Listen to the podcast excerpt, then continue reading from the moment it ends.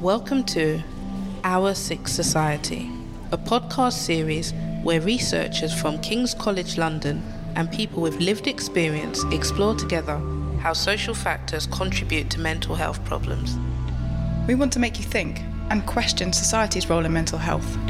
What are the systems and the structures which mean some people are more likely to be mentally unwell than others? And crucially, what steps should society take, from national government policies to local grassroots community organising?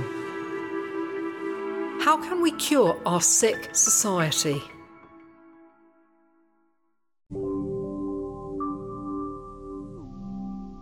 Welcome to this episode. My name is Dörte Bemme, and I'm a lecturer at the Center for Society and Mental Health.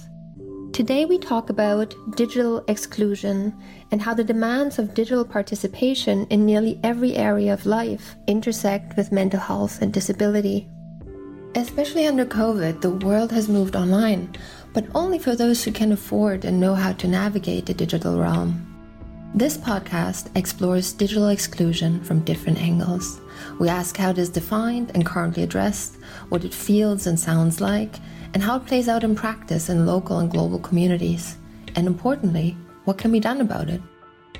So this podcast has three parts that are rather different from each other. So we start off by talking to Kate Scodellaro, a graduate researcher and activist, about how digital exclusion intersects with inequality and how it is addressed in the U K.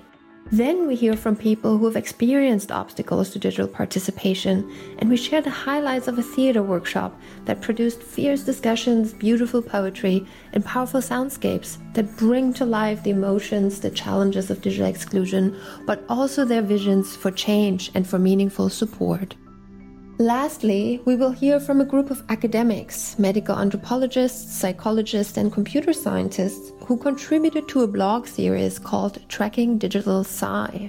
Together with the editors of the series, Natassia Brenman, Beth Semel, and myself, they explore the forms of exclusion that emerge in the realm of digital mental health care. I want to thank all of our collaborators, and in particular River Ujhadbor, a theatre practitioner and researcher at the Center for Society and Mental Health, who directed our creative process and co-produced this podcast. We're grateful for the support from the Center for Society and Mental Health, the Department for Global Health and Social Medicine, the E S R C, and the theatre company Clean Break. So let's start with our first part, in which we talk to Kate Scodellaro about digital exclusion in the U K and how it relates to mental health and disability.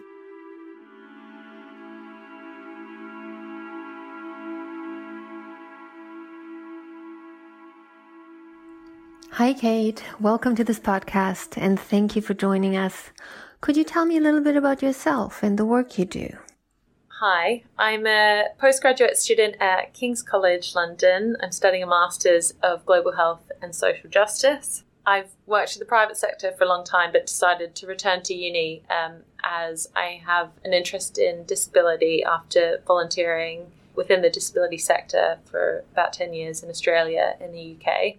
So how did you become interested in the concept and the lived experience of digital exclusion?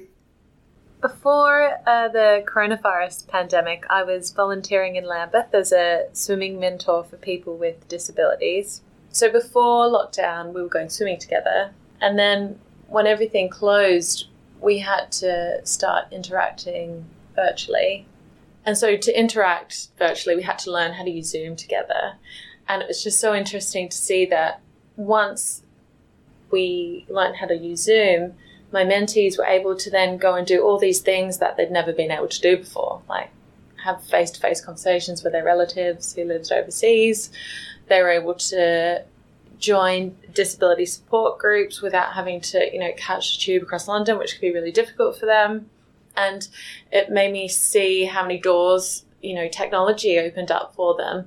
And then at the same time, they were coming to me saying, oh, I'd really like to learn this, or can you teach me how to do this on my phone? Just seeing the impact that being able to use technology had on their lives, it just made me realise how important it was for them to be digitally included. I also feel like it's not something that people talk about a lot. People use technology so much in their day-to-day lives that they forget that other people don't use technology, and therefore they can't see how limited other people are when they're not able to use a mobile phone or use WhatsApp or use Zoom. Would you mind explaining to us what the term digital exclusion means and how it is commonly used? So in simple terms, digital exclusion is where people have unequal access to online information and services, as well as unequal opportunities to communicate online. The term exclusion suggests some kind of hard line between being excluded or included, but in reality, someone's ability to successfully use technology really depends on a range of factors. For example, whether they have an internet connection, what device they might be using, the task they're trying to perform, how easy to use a website or a program is, and who they have around to support them. So it's very complex and varies from one situation to another. Many websites are also inaccessible to people with varying abilities. For example, those who have sight impairments or dyslexia. And finally, for many different reasons, people often lack the motivation to learn how to use new digital channels. So, for example, studies have shown that many seniors believe that browsing the internet is not safe and feel that using things like email and Zoom will be too challenging for them. There's a lot of ethical debate about whose responsibility it is to motivate people. Are people responsible for motivating themselves to use technology if they have the skills and resources to use it? But I would argue that when someone has been oppressed their whole life and they've been told that they're not able to have the opportun- same opportunities as other people, they become very demotivated in terms of trying to learn new skills and trying to get access to things that they've never had access to before. And I think the responsibility is really on the the people and organisations and governments that have created that disadvantage in the first place, which is often structural, to then overcome that and help people sort of find the agency to to learn the skills and to adopt new technology. And who do you think is most affected by digital exclusion and why? As you would expect, digital exclusion is more common in low and middle income countries where fewer people have access to digital resources as well as fewer learning opportunities through school and work. But even within high-income countries like the U K, we have about seven percent of the population who are completely offline, and sixteen percent of people don't have what the government considers to be basic digital skills like being able to connect to a device to Wi-Fi. The U K Office of National Statistics also reports that the main factors increasing someone's likelihood to be digitally excluded are being older, living in a rural area, having a low socioeconomic status, and also having a disability. So by looking into how digital exclusion affects these people, we start to see a strong link between digital exclusion, social exclusion, and someone's health and well-being. Firstly, you find that people who are digitally excluded have fewer opportunities to access social resources online, which are a lot of the time only available online. So, for example, during COVID, when everyone was locked down, universal credit only became available through online application. And that's changed now, but all of a sudden all these people who couldn't use computers and the internet were unable to get universal credit.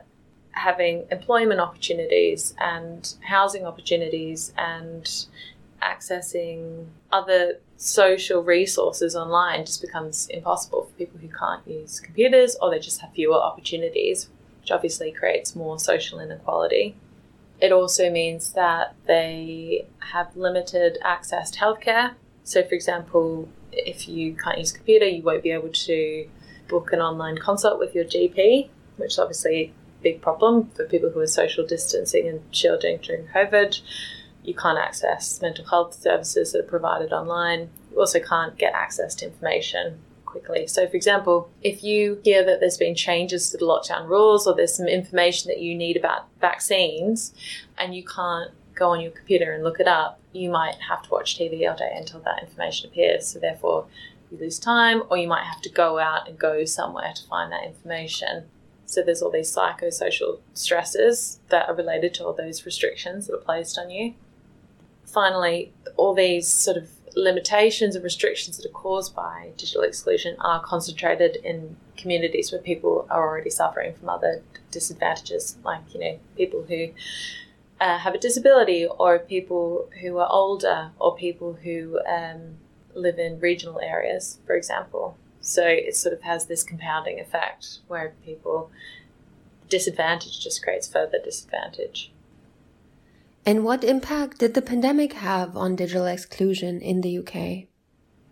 The pandemic's really exposed how difficult life can be for people who are digitally excluded. Before, when you could go to the bank and get your money out, you know, you were able to perform everyday tasks like accessing your finances. But with COVID, that completely changed, and people who were digitally excluded just became completely excluded from society and weren't able to do basic things. So, for example, I was speaking to a friend the other day who, up until a month ago, used to access her money from going to the teller at her local bank. But recently the branch has shut down, and because she can't use online banking, her only option was to go and try and use her local A T M uh, for the first time, which is, of course, a digital device in itself. And unsurprisingly, during her first time using the A T M, she needed assistance. So she had to ask for help from a stranger in line with her, which obviously put her in a very vulnerable position. And what is being done to support people to stay connected during COVID? So during lockdown, there's been many successful efforts to address digital exclusion amongst disadvantaged groups. For example, there's been drives to deliver internet and devices to people and families in urgent need, and there is new government funding for things like digital skills boot camps. But it's also important to realise that not all interventions have had their intended effect, and in some cases they've actually widened inequalities rather than bridged the digital divide. For example, at the beginning of the pandemic, major telco companies removed data caps on broadband plans, so people weren't charged for using extra data during lockdown. However, broadband is typically used by higher income groups, whereas people in deprived communities tend to be pay-as-you-go customers, and they weren't offered any of those discounts or subsidies. Are there programs and interventions that you would consider well done and effective? And if so, could you tell us a bit about them? So there's been some local initiatives where organisations who specialise in providing people with programs to learn how to use technology, rather than sort of delivering them themselves, they've actually upskilled members of their local community to kind of deliver that on their behalf. So you're sort of enabling communities to help each other as opposed to having to rely on one organisation to access workshops or boot camps or whatever it might be. Thank you so much, Kate. So as we're drawing to a close of this section of the podcast, what is the most important takeaway message you would like to pass on? And how can all of us, and especially those in power, make a difference? I think it's important to stop making assumptions about people's abilities, not only as individuals, but as companies, as organisations, as governments. Just because we are digital natives doesn't mean that everyone is a digital native. And in fact, there are a lot of people in the U K who aren't online, who can't use digital devices. And by making those assumptions, we essentially are excluding them from society. So make sure that whatever you're designing as a service provider is accessible to everyone, and not only accessible to everyone, but accessible to the people who need your service the most. I think there's a clear opportunity for all organisations, whether they're government, public, private or non-profit, that before transitioning to new digital channels, it's really crucial to understand how suitable they are for different groups of people, especially those groups who have the greatest need for whatever service the organisation is providing. An important part of this understanding also goes beyond statistics. It's only after listening to people's lived experiences that you can make sense of all the intricate enablers and barriers that are commonly overlooked. Only when those intricate factors are taken into account can we be confident that interventions will actually reduce the digital d- divide as opposed to making it wider. Thank you, Kate. It's been a pleasure having you on the podcast.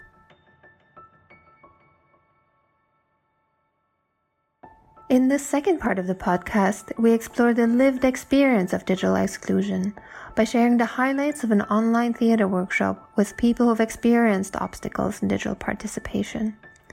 Together, we creatively explore the intricate barriers, as Kate has called it, and the relationship between our digital and mental lives. So the workshop was itself an experiment and also a vivid example of the mechanisms of digital exclusion. It was both full of joy and expression, as you will hear, but also marked by the very digital challenges we discussed. Technology broke down, computers malfunctioned, headsets crackled, and all of this resulted in important voices literally missing from this recording. So while we reflected on digital exclusion, we were also perpetuating it. And we mentioned this to apologize for the occasional uneven sound, but also because we realize that an online workshop and podcast still leave out too many we would have liked to reach and hear from.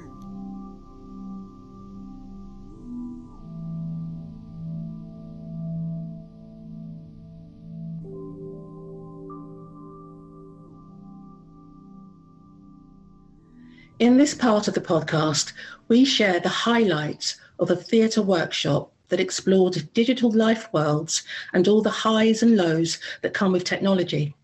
A group of artists collaborating on this project were Oriana, Dee, Chill Jill, Amala Joy, Kate Marsh, and River.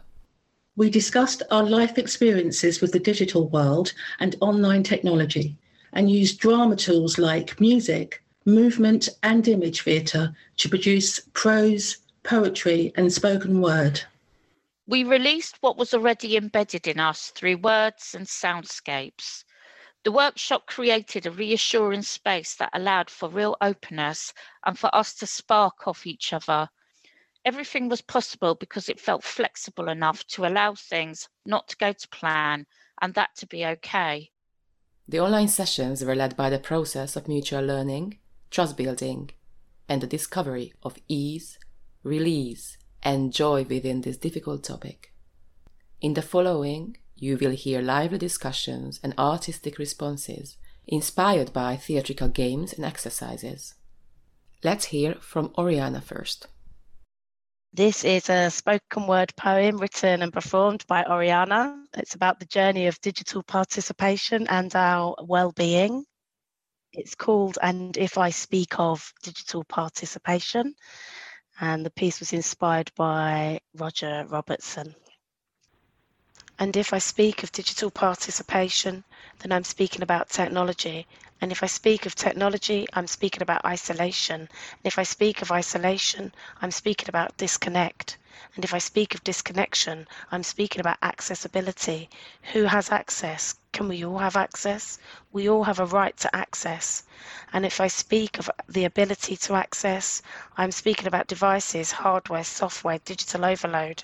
And if I speak of devices, hardware, software, digital overload, I'm speaking about personal information, adverts and data. And if I speak of personal information, adverts and data, I'm speaking about overloading my brain. And if I'm speaking of brain overload, I'm speaking about the burnout. And if I'm speaking of burning out, I'm speaking about muting. And if I'm speaking of being muted, I'm speaking about Zoom rooms. And if I'm speaking of Zoom rooms, I'm speaking about connectivity. And if I speak of connectivity, I'm speaking about sharing and pairing. And if I speak of sharing and pairing, I'm speaking about breaking down barriers. And if I'm speaking of breaking down the barriers, I'm speaking about local community. And if I speak of local community, I'm speaking about unity. And if I speak of unity, I'm speaking about rhythm. And if I speak of rhythm, I'm speaking about the body, the mind, and the soul. And if I'm speaking of our bodies, our minds and our souls, I'm speaking about healing. And if I speak of healing, I'm speaking about staying safe and well. And if I speak of staying safe and well, I'm speaking about being kind to others. And if I'm speaking about being kind to others, then I'm speaking about being kind to yourselves. The process of well-being and the digital participation is repetition, repetition, repetition. Our artistic responses prompted many discussions recounting our frustrations with the digital world, getting lost, feeling exposed, or thinking about how the increased use of online technology might be chipping away our privacy and impacting our mental health. But equally, we talked about the joys of being connected via digital platforms, the agency and control we can carve out in these spaces, and the pact we make with our devices. I'm forever swearing at my computer, but I, I also acknowledge that it's like a necessary evil. Everybody I know or is close to says computer completely changes my personality.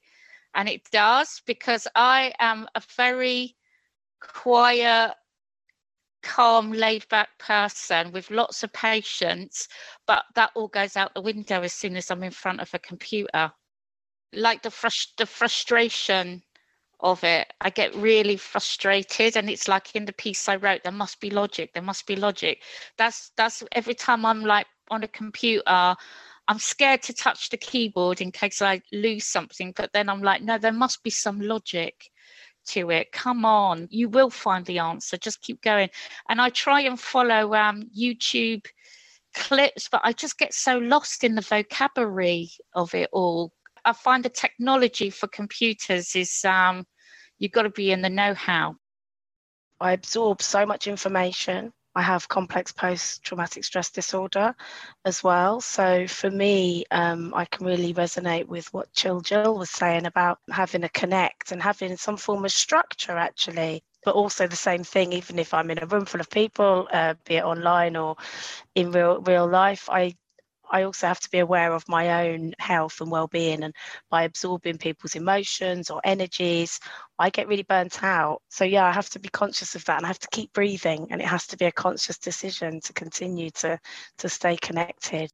I signed up to three things the other day, three Zo- and it was three Zooms in one day, and each were like over two hours. Had that be physically, there's no way I would have attended those three meetings on those three days. I would have staggered them. But I just thought we could do this. And I did. I attended. But yeah, the next day I couldn't do anything. Absolutely burnt out. I was mentally, physically, spiritually, I suppose. I just sort of just needed to recoup.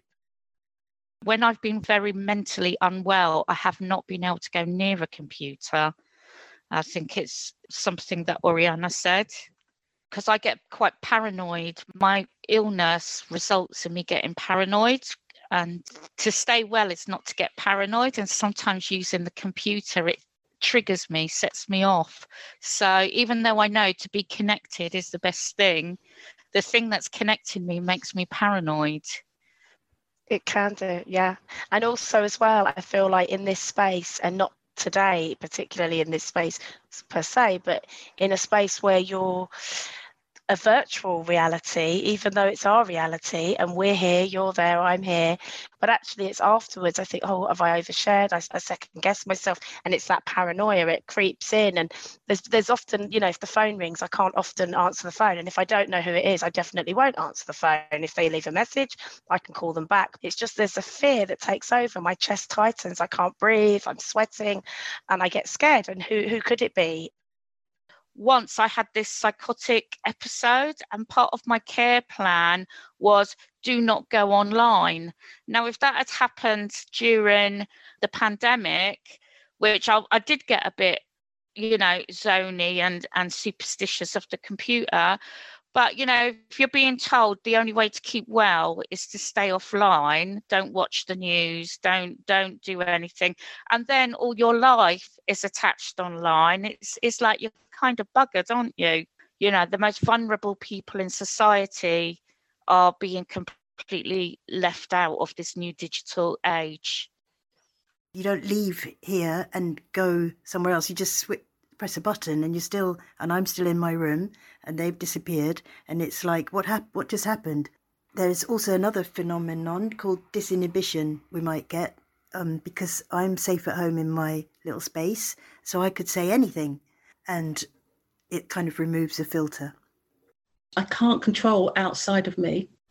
I have to decide what it is that I'm going to do to maintain or grab back my my sanity. But then there's all the tech anxiety. And there's the, if I'm going into a group of people that I don't know, how is this going to work? Are we all going to be heard? Is everyone going to do as we've agreed to do?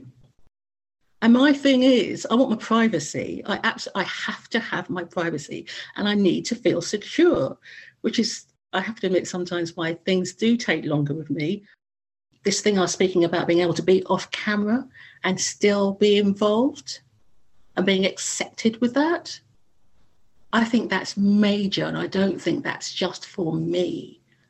I think that that can be major and therefore build confidence in lots of people who have sat in meetings, not knowing where to put their faces, thinking, oh, I'm sweating too much, oh, I need to go to the toilet, or whatever, whatever, whatever. To be able to be off camera and control all of that or sit with it, I think that's like a great big gift if I can utilise it and be allowed to utilise it as well.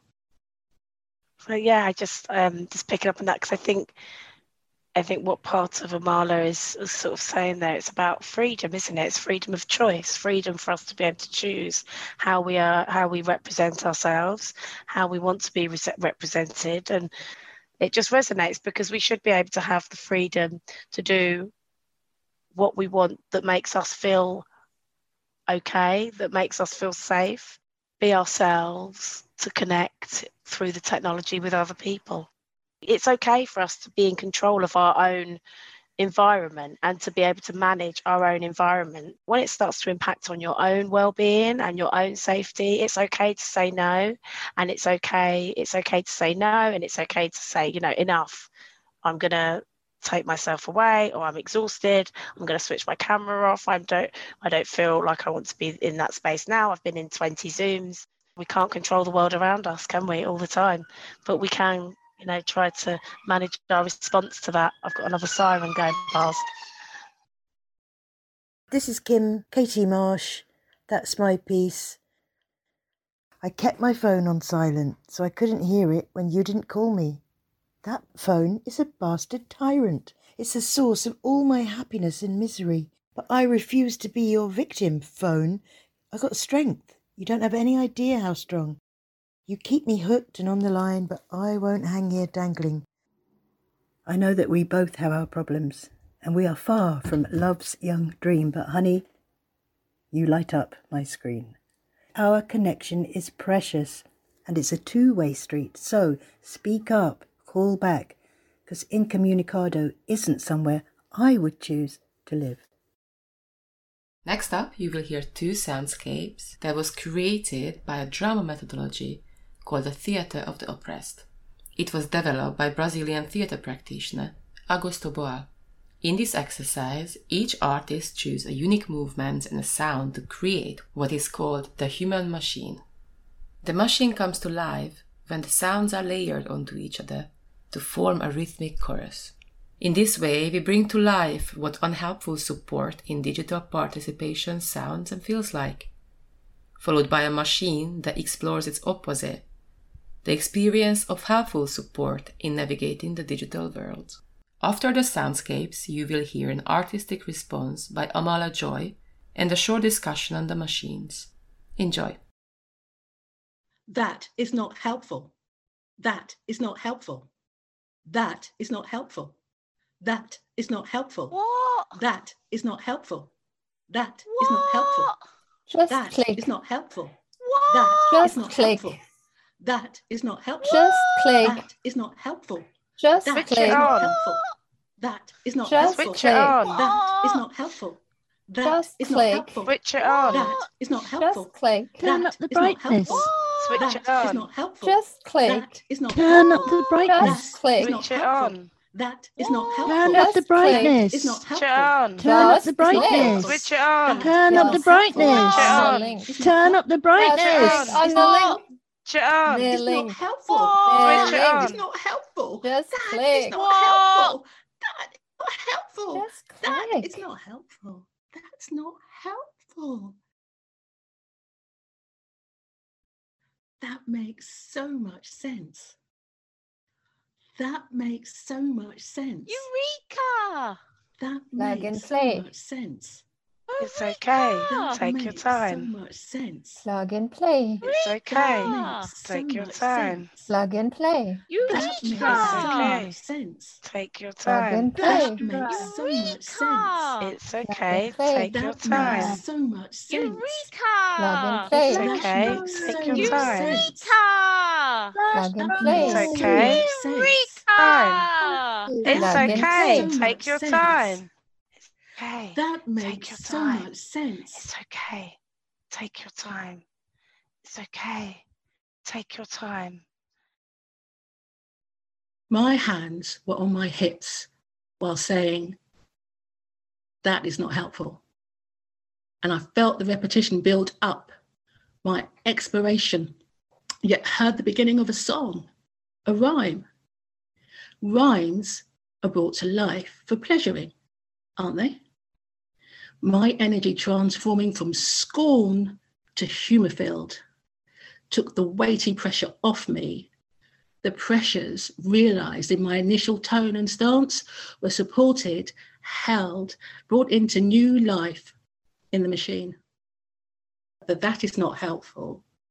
I know that one well, and I haven't always had the courage to say it. I can sit there thinking it and walk away thinking it. I'm thinking, right, yeah, I'm never going back to that. Or, yeah, I'm cutting my losses in this meeting and I'm going to go and do something that means something to me. It's so interesting because for me, machines just mean machination, pain.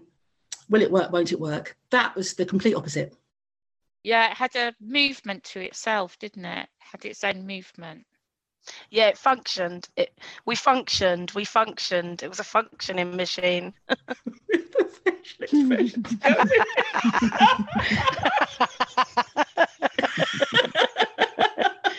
Wonderful, wonderful. Thank you, ladies. The COVID nineteen pandemic has transformed our relationship to online technology. In the following, we share our experiences of barriers in accessing online resources and platforms. Then we explore how that relates to inequality and injustice. Finally, we pose the question, who is responsible for ensuring the possibility of digital participation in our society? Actually, during lockdown, as I said, we've had to come to a truce. Me and the computer have had to have a truce with each other. And I'm glad we have, because it's the computer that got me through lockdown classes, parties, are, you know. So this COVID thing, I could see the need to get online coming, and I just thought, you know, I'm not going to, even though I was getting texts saying, come to this meeting, come to this meeting. If it hadn't been for Clean Break, they didn't even insist, actually. They just didn't leave me alone. So, and I couldn't, I couldn't say no, because one minute I'm without a laptop, and then somebody from Clean Break is saying, I'm in the car, I'm coming with a laptop, so just tell me where you live exactly and I'll and I'll be parked outside. So that was that. Clean Break support women who have experienced the criminal justice system, and that's in any way, in any way at all. So um yeah, I've been with them for six years. They were just persistent, actually, uh which is obviously what I needed, because I needed a laptop. If I was going to continue with life, then I needed the laptop. Everything just went really quiet. I just felt really um, uncomfortable with that at first. And then being able to connect through Zoom and through phones, I just think technology enabled us to have that connection. I was already isolated for so long before COVID. There's some things that didn't change for that, um, other than everyone else joined my party, so to speak. Everyone else got on board. I kind of got onto a level playing field. I felt like life and time was running out for me. I'd lost a lot of years through trauma and recovery and being dissociated, I felt, and suddenly the whole world had to stop. So hold on. Right, so now you guys can understand those that live with physical, invisible illnesses that until they're physical and visible, people don't actually necessarily understand or respect or have compassion for. And as much as I've missed being social where I was able to be, in terms of having to plan my whole meeting for safety or for toilets and for access, I kind of, it worked in my favour, actually. I think the pandemic just threw up more and more what an unequal society we are, like especially if you're a, a single parent working on the breadline, trying to get by, and then all your kids are at home and you've got to homeschool them, might have been laid off from your job. I mean, there's that constant worry. And I think I heard yesterday, like a quarter of Londoners live under the poverty line, and if you're under the poverty line, it is still quite a luxury to have internet and a computer. You know, it's like, do I feed my kids or do I go online so they can do their homework? I think a lot of families, especially single or lone families, had to make very harsh decisions during the pandemic. That's right. It's obstacles. It's an obstacle, and it seems to suit one type or one class or one demographic. So it's not even just about economical access. It's there's fear and there's education and there's there's this whole other layer. It's multi-layered, having the rights to access and having access and being able to access. And even if you're able, if you're physically able, are you mentally able to do that? You know, in government and all these spaces to think, because I feel like they are judging because of these obstacles. They're not worthy or they're not this. Well, hold on. Who said they're not? Your life can change in a matter of seconds. You can lose somebody, something can happen, you know, illness. We have choices to take part and not take part, but the government and those that be are making choices on behalf of, it feels like, on everybody to push towards this digital world where everybody has to be digital.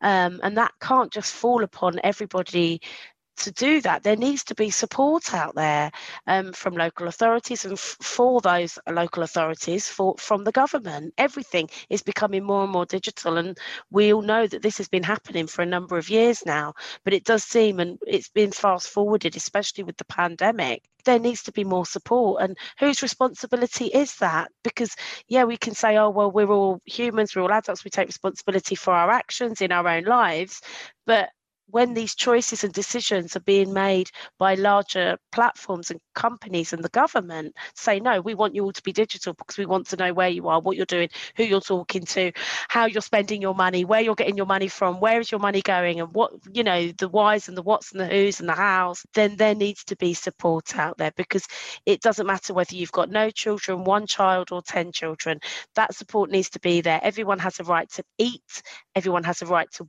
fresh, clean water, and everyone should have the right to be able to access online if they choose to, and having one device or no device to have to share between between ten people, not on, it's not it's not right, and these things should be should be accessible for everybody.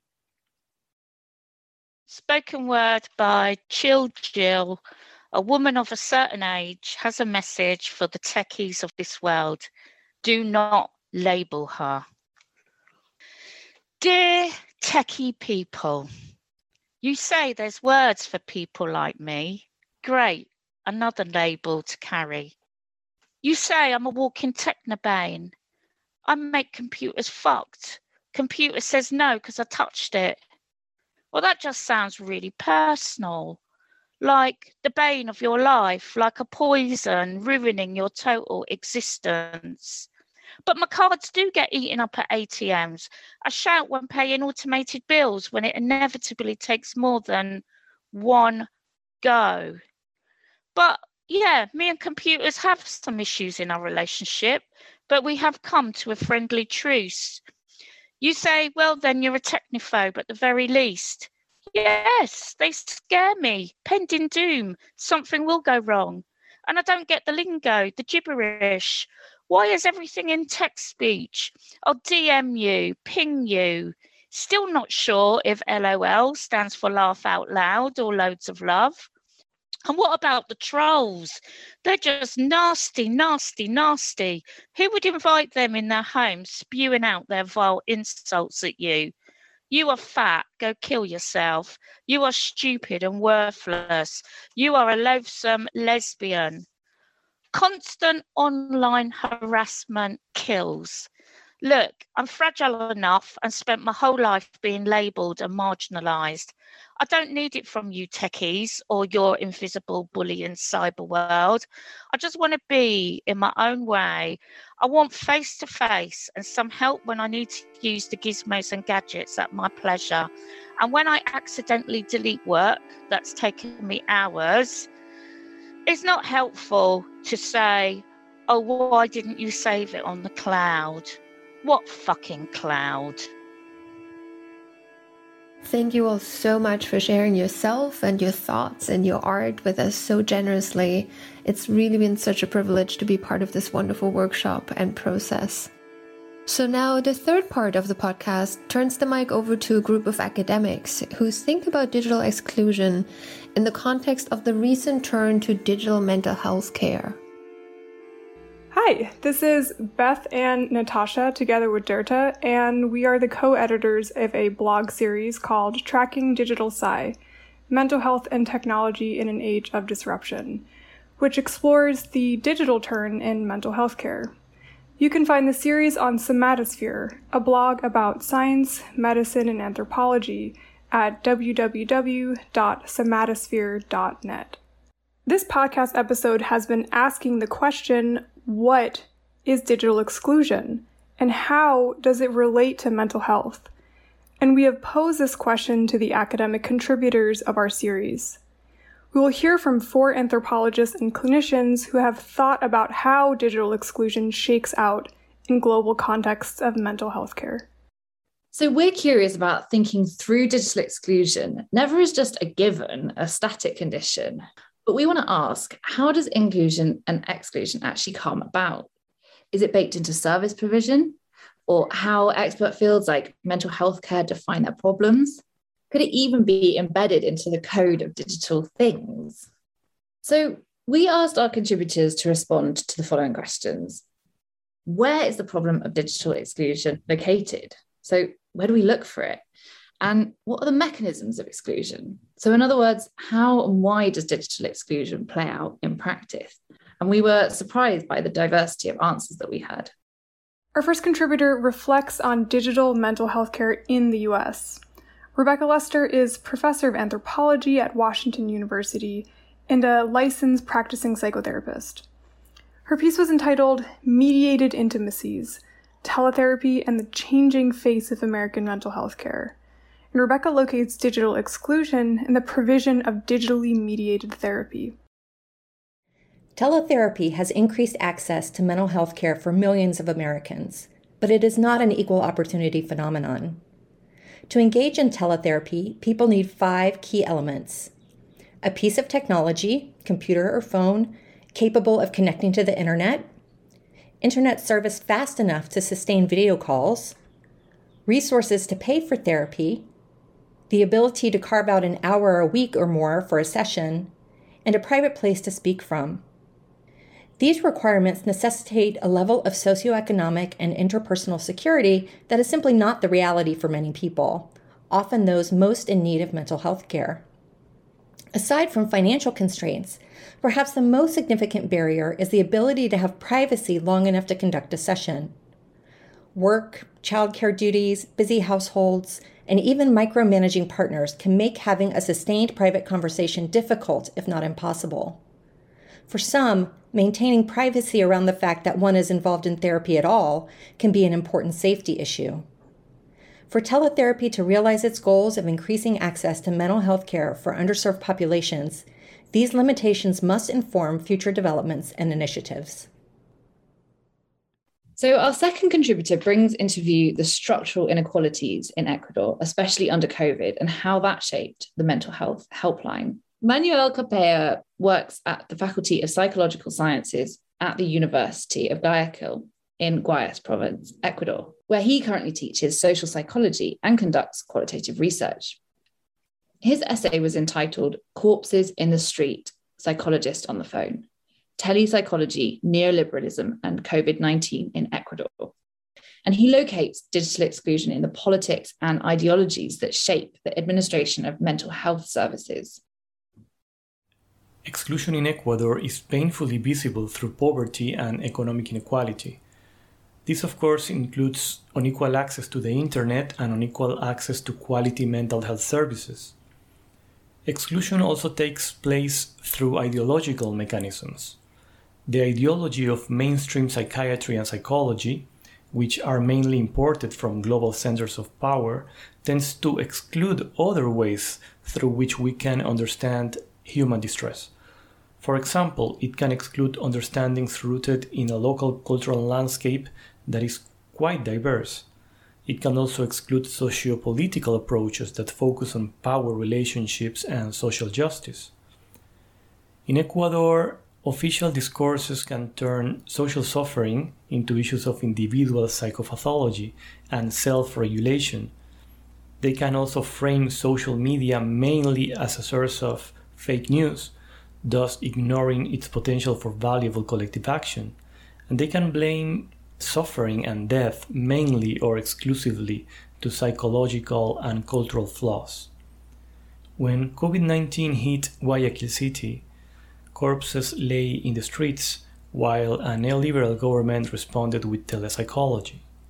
Admirable work by well-meaning volunteers notwithstanding, some of these ideological mechanisms seem to have been at work.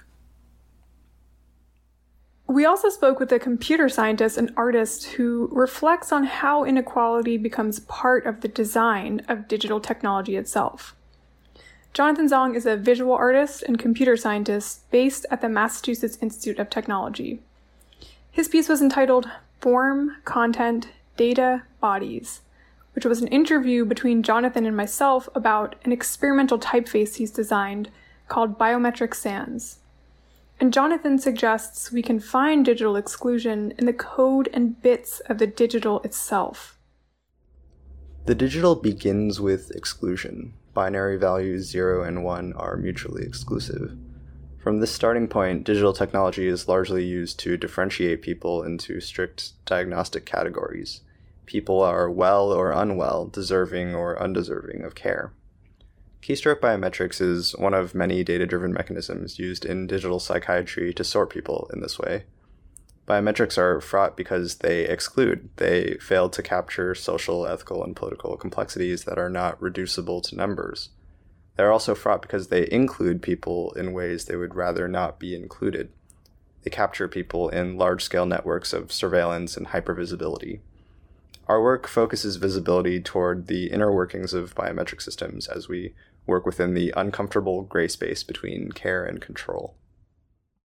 So our final two contributors bring anthropology to applied settings to think about the ethics of artificial intelligence and data. Livia Garofalo is a cultural and medical anthropologist and a researcher on the health and data team at Data and Society. Alexa Haggerty is an anthropologist and co-founder of Dovetail Labs, and a researcher at the University of Cambridge Centre for the Future of Intelligence. Their piece was entitled Mapping Algorithmic Assumptions.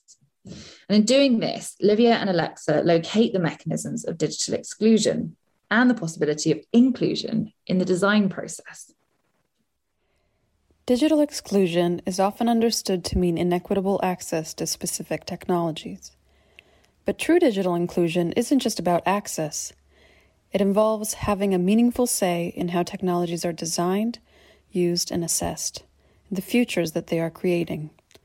Communities must have a voice in decisions about the technologies that affect their lives. When people from a narrow demographic segment, think Silicon Valley tech bros, design Psy technologies based on Eurocentric and superficial models of human minds and behaviors, these technologies inevitably exclude most ways of being in the world. True digital inclusion means turning our attention from conversations that are narrowly focused on access and bias to considerations of structure and power. This means the use of participatory community engagement and achieving true equity and diversity in the teams designing, building, and studying these technologies. So To return to our question of where we look for digital exclusion, well, we can find digital exclusion at work across scales and zip codes, from the global politics of crisis response in Ecuador to the spaces between zeros and ones of binary code. We find exclusion when mental health care moves online and social and economic circumstances make it difficult to find a private space to do therapy or a reliable source of internet to connect in the first place. So suffice to say that there is no one singular location of digital exclusion, no standardized experience or straightforward way to define without considering context. And what about the mechanisms of digital exclusion? How and why does it play out in practice? Well, this, I think, is the harder question to answer, but maybe the most important one when it comes to thinking about how to disrupt these patterns of exclusion. So do the stories that we've heard in this episode give us clues as to how things could be done otherwise? What we take away is that it's important to understand all of the technical, bureaucratic, and political mechanisms of exclusion. But in the end, it's all produced by people and communities. So it's important to let people with lived experience lead the process. So instead of asking what digital exclusion looks like then, perhaps the answer is to leave it up to the people most impacted to define digital inclusion. How to design for multiplicity and nuance in a way that facilitates a sense of belonging in digital worlds. Thank you so much, Natassia and Beth. I agree with you. What I think we learned from all of our contributors in this episode is that digital inclusion and exclusion have a moving and evolving and perhaps even a double edge. The ideals of participation, access, and connection are not only shaped by social inequalities, but also inextricably linked with experiences of surveillance, of unequally distributed agencies, safety, and respect in online spaces. Digital inclusion can be both care and control, as Jonathan pointed out. It can both help and harm our mental well-being, and often simultaneously, as we've heard from our artists. And it is this complexity of digital life worlds shaped by power, societal norms, and individual needs and abilities that we need to tune into as we set out to make digital worlds more habitable for everyone. So let me now give the last word in our shared exploration of digital exclusion to Amala Joy, who will read her poem, which is entitled Steeped to Long Continuum. Steadily eroding sense of self, surrounded the suffocating hum of certain intensity, speeding down, slowing in singular silences, singing and buzzing, stilled in denial, set free or ensnared in putrid deceit through the ages, singled out, sought from millions, same continuing, yet differing. Steadily eroding sense of me, steeped too long in need, want, lack of, et cetera. Supersounding dreams to heal a nation. Squashed? No, not yet. Delayed? Yes, that's tolerable. Situation too precarious for building back better, sprinkling the tingle of tragedy touring my spine, steadily submerging, erasing, spreading, tracking through, humming, up, down, vibrating out into my space, squatting, I am the chair, slaughtered, the floor I am. The desk space, devoid of tablet to soothe, heal, or score my wall of smartphone in which to state, if known, the name of the medical emergency. Silenced. Streaming ceased, for now, in this continuum. Again.